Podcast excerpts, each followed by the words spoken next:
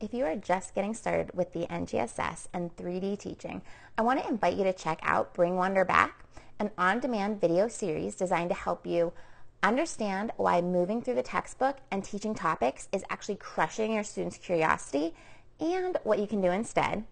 It's going to help you shift the work of learning where it belongs by building your understanding of explorations and discovery-based teaching practices.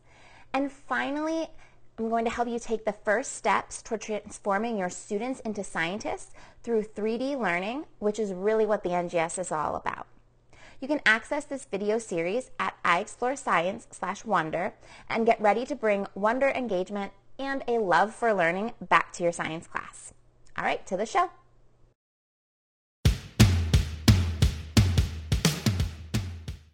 Welcome to the Teaching Science in 3D podcast. My name is Nicole Van Tassel. And I'm Erin Sadler. And we are two science teachers dedicated to helping you cut through the confusion and meet the intent of the NGSS so you can master all three dimensions. The NGSS can seem totally overwhelming, but implementing these standards doesn't need to be.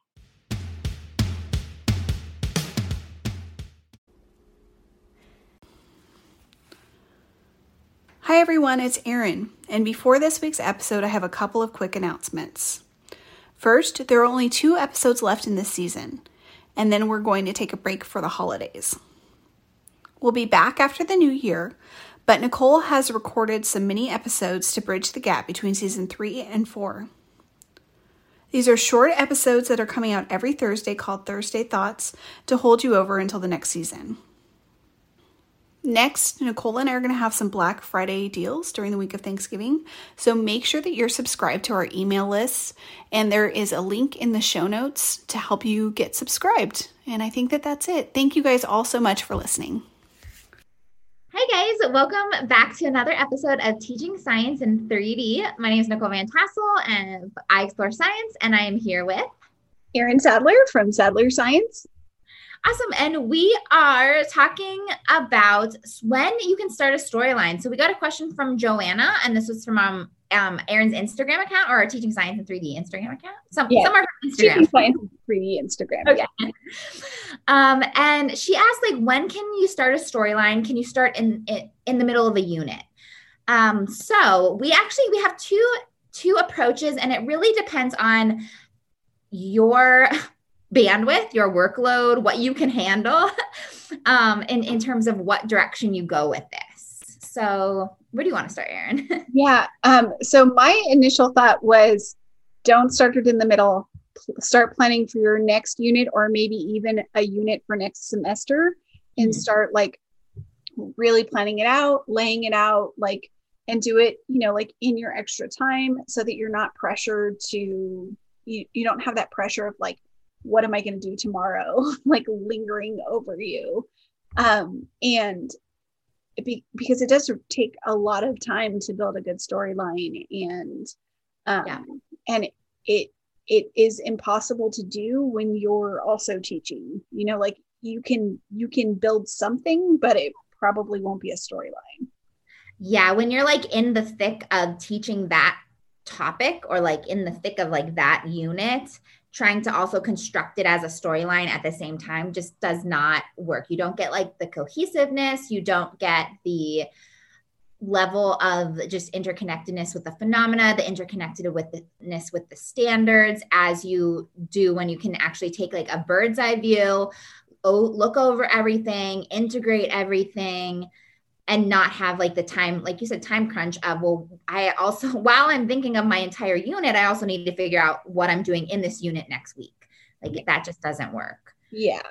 And yeah it just it it it's just so much. And like i don't know when i do my planning for my unit i have sticky notes and i'm like moving them around over and over again and like you know this thing that i thought was my investigative phenomenon eventually becomes my anchoring phenomenon or something like that. And you can't do that editing when you're in the middle of it.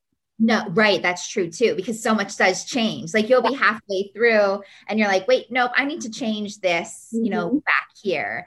Um yeah so that's true. And and then it doesn't it doesn't work right. Like you can't you can't edit that. Yeah. And it's just um, it's really so, confusing. I mean i have done that. Like i have you know like you know tried to build something as i was going and it just didn't work out very well Yeah, yeah. Whenever anyone in iExplore Academy, that's like my first recommendation. Do not try to start this unit. Like, do not go through the course and do the unit you're currently teaching. Like, pick yeah. a unit for next, you know, next, yeah, months ahead, or like that you've already taught that you want to rebuild and then you'll use again in the future.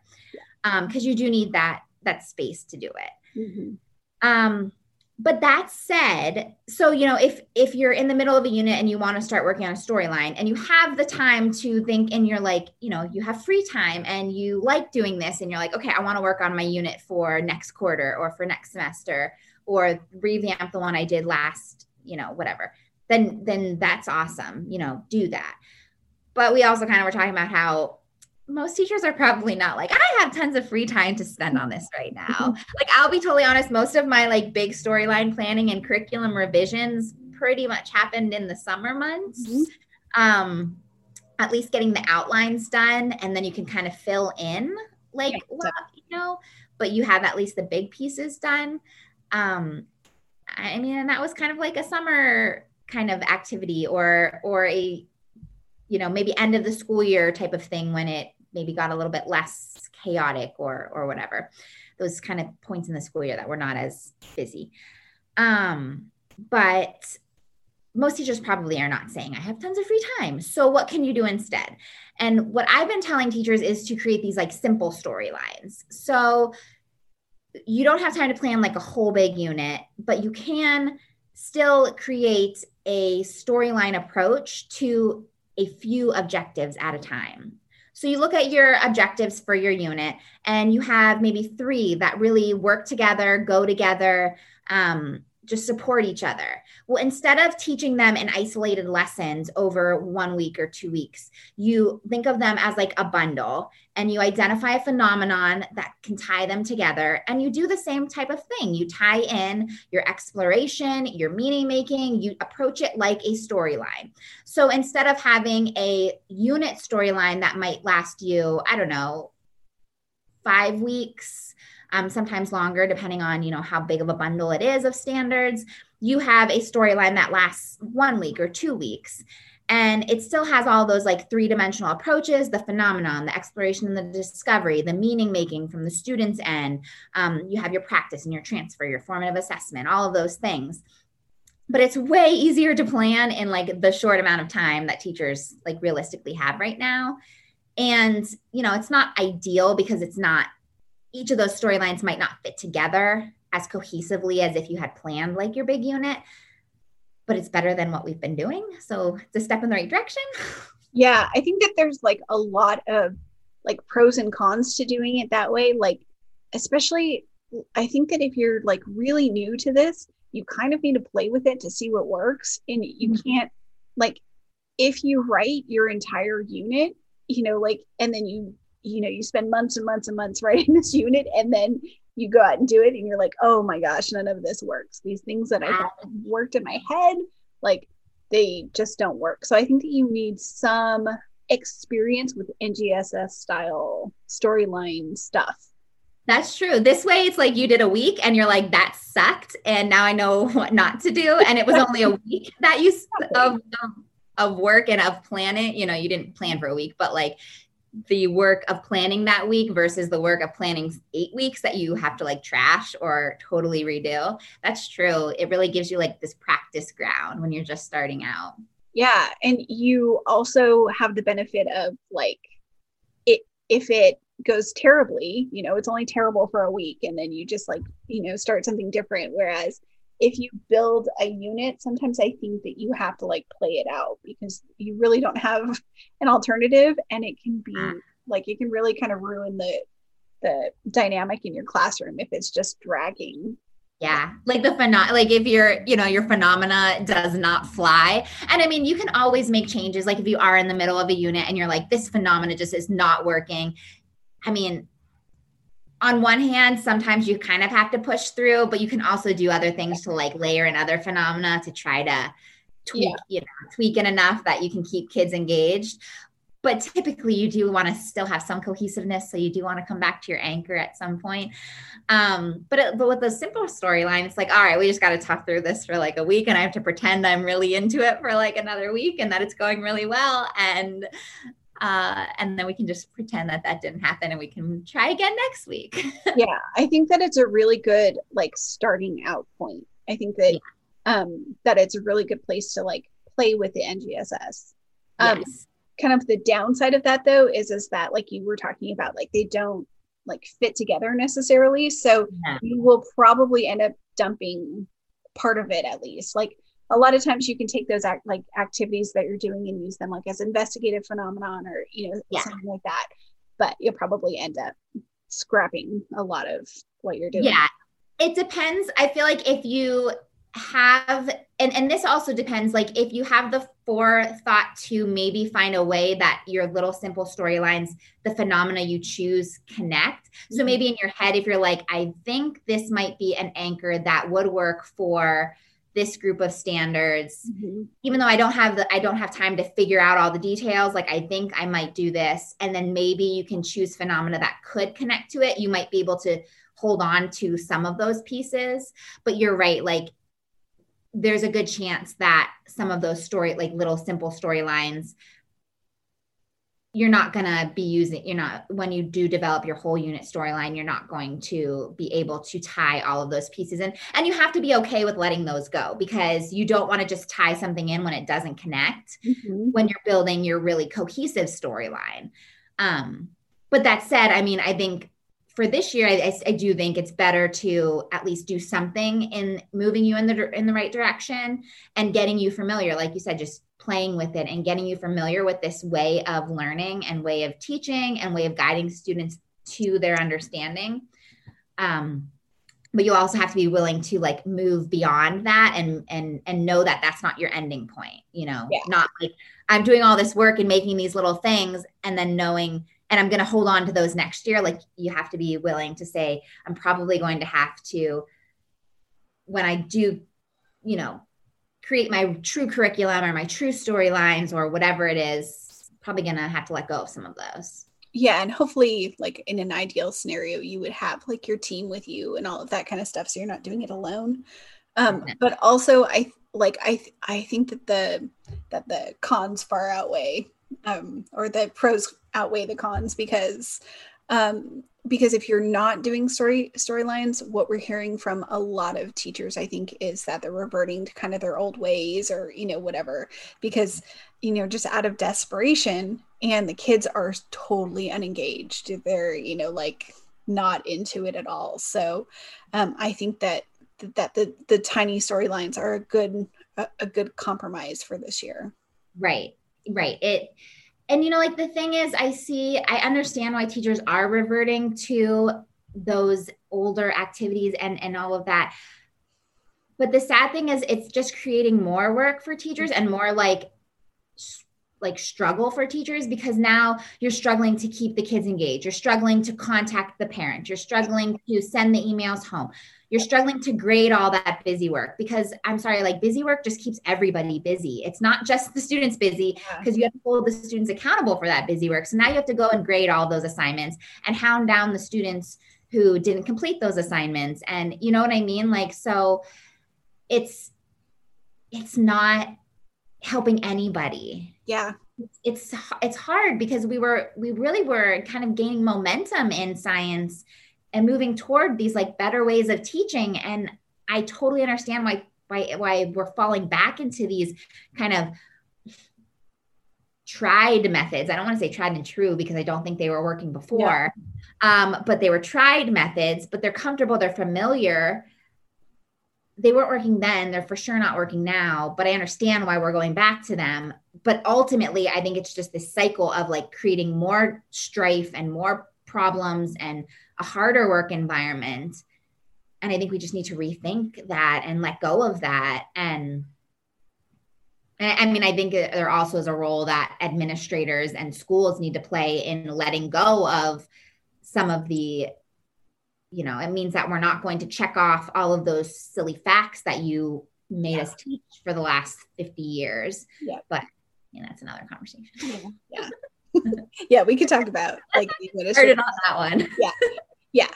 Um, yeah, I totally agree. I think that it I like one of my grade levels is working so well. Like I cannot tell you how well it's working and it's like virtually no work. It's like, you know, the kids are teaching each other that like um it's going super well. And then I have my seventh graders who have never really done NGSS before and they're they're having a little bit of a hard time.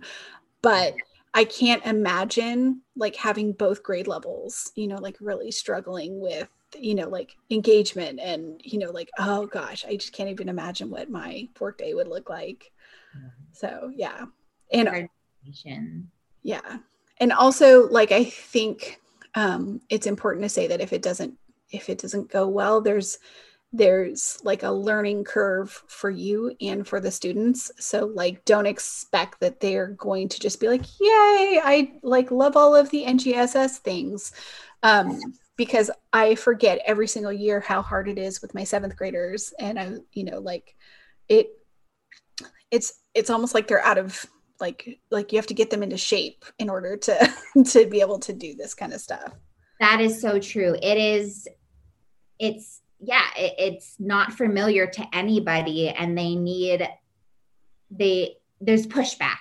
Oh yeah. From students, a lot of times there's pushback from parents. Mm-hmm. There it doesn't feel right. I mean, I had even um somebody from the like iExplore Academy emailed me and she was actually really thrilled because she has been doing she started last year so this is her second year kind of using these methods but she kind of she mentioned like it didn't feel right when I started like it felt like this wasn't it felt like it wasn't working. It felt like my students weren't learning, but mm-hmm. she had like really really good um, assessment performance and she's like I, my, my students were learning. Like it didn't but it didn't feel right. Right. So even as being on board and knowing um just like even her being on board with like this approach and it still just didn't feel right to her so like knowing that you it's not like a whoa everybody's so excited about this change you know it doesn't feel that way yeah. when you're in the middle of it it yeah. feels good after like when you get the hang of it but yeah. i like i always use that like exercise analogy because i think that like um like if I were a personal trainer and I gave all of my students like one or two pound weights, they would be able to like do whatever exercise with that all day long and, you know, be very comfortable with that, but it wouldn't necessarily get them like stronger. And so, you know, like my job is choosing the helping them choose the correct weight where it's it's difficult, it's having a benefit, you know, like it's it's not it's not always going to feel good, but it's having, you know, like a, a it's having the desired effect without being so hard that they can't even pick it up. You know what I mean? Like right. there's that like you have to have that support too. Yeah. Like you're not yeah. just go dive yeah. off the bend and don't break back. yeah, and I think that a lot of our kids are are used to that one or two pound weight, and they're like, they're like, "What are you doing to me?" You know, like, yeah, yeah, yeah. That's so true. Yeah, yeah. You need to get them comfortable with the, the stretch a little bit. Yeah. Yeah. yeah. But so yeah, so those are the kind of you have to decide where you are in your approach. If you have time to like actually truly plan out your storyline, or if you're just, you know, you're like, I can't handle that, but I do want to, I do want to use this approach. I know my students need it. I know what I've been doing isn't working. Then it might be the simple storylines route might be what works for you right now for this year, maybe just for this period of time um, until you can, you know, really truly map out a, a full storyline. And honestly, I feel like even the simple getting familiar with the simple storylines approach can be beneficial um because so nicole and not me not me nicole but nicole in um Academy she mentioned to me like understanding how storylines work after she went through the simple storylines um, program it was called ngss storylines bootcamp um, but the basics of it. But she went through the Simple Storylines program and then iExplore Academy. Um, she's actually using like the Illinois biology storylines, but she said looking at them last year was so overwhelming and she like didn't understand how they worked because at that point she hadn't had any training on storylines or anything like that. But like going through the program and then understanding how they worked actually helped her like now she's using those storylines and she's she's able to just understand the flow of them. She's making changes where she sees fit or whatever.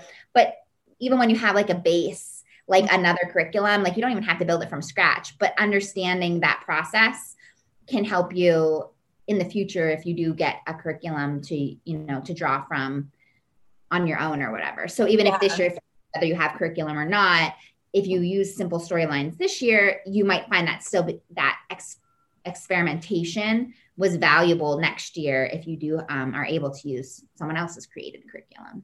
Yeah, I think you bring up a good point of like it gives you that understanding of the why and the like the reasoning behind all of all of that that storyline building because we I don't know about you but a lot of teachers that I'm hearing from are really disappointed with the curriculum that they've purchased and I think a lot of that has to do with their lack of understanding of like the NGSS basics kind of and you know not saying that the curriculum is perfect by any means but just like i think a lot of the things that they're looking for aren't there because that's not ngss you know what i It's not supposed to be there, right?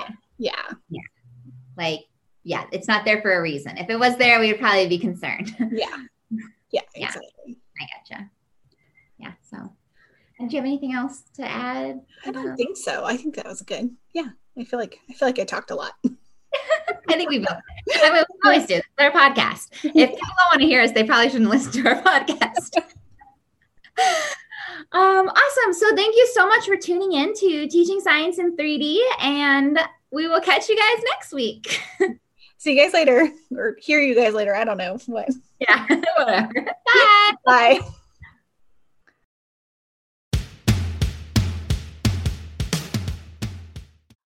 Making sure that your lessons are three dimensional isn't always easy. While you don't need to include all three dimensions every single day, you do want to make sure that each dimension is regularly addressed. I developed a really simple 3D planner to help keep me focused. It helps me track which pieces I'm using in my daily lesson plans. It only takes me five minutes to fill out, and it helps me notice patterns in my own lesson planning. For example, when I first started using it, I noticed I wasn't including the cross cutting concepts as often as I thought I was. Just by recognizing this, I was able to focus on this one piece and improve my lessons. Right now, you can grab the same template that I use for my own planning for free. Go to sadlerscience.com slash 3D planner to grab yours. That's sadlerscience.com slash 3D planner.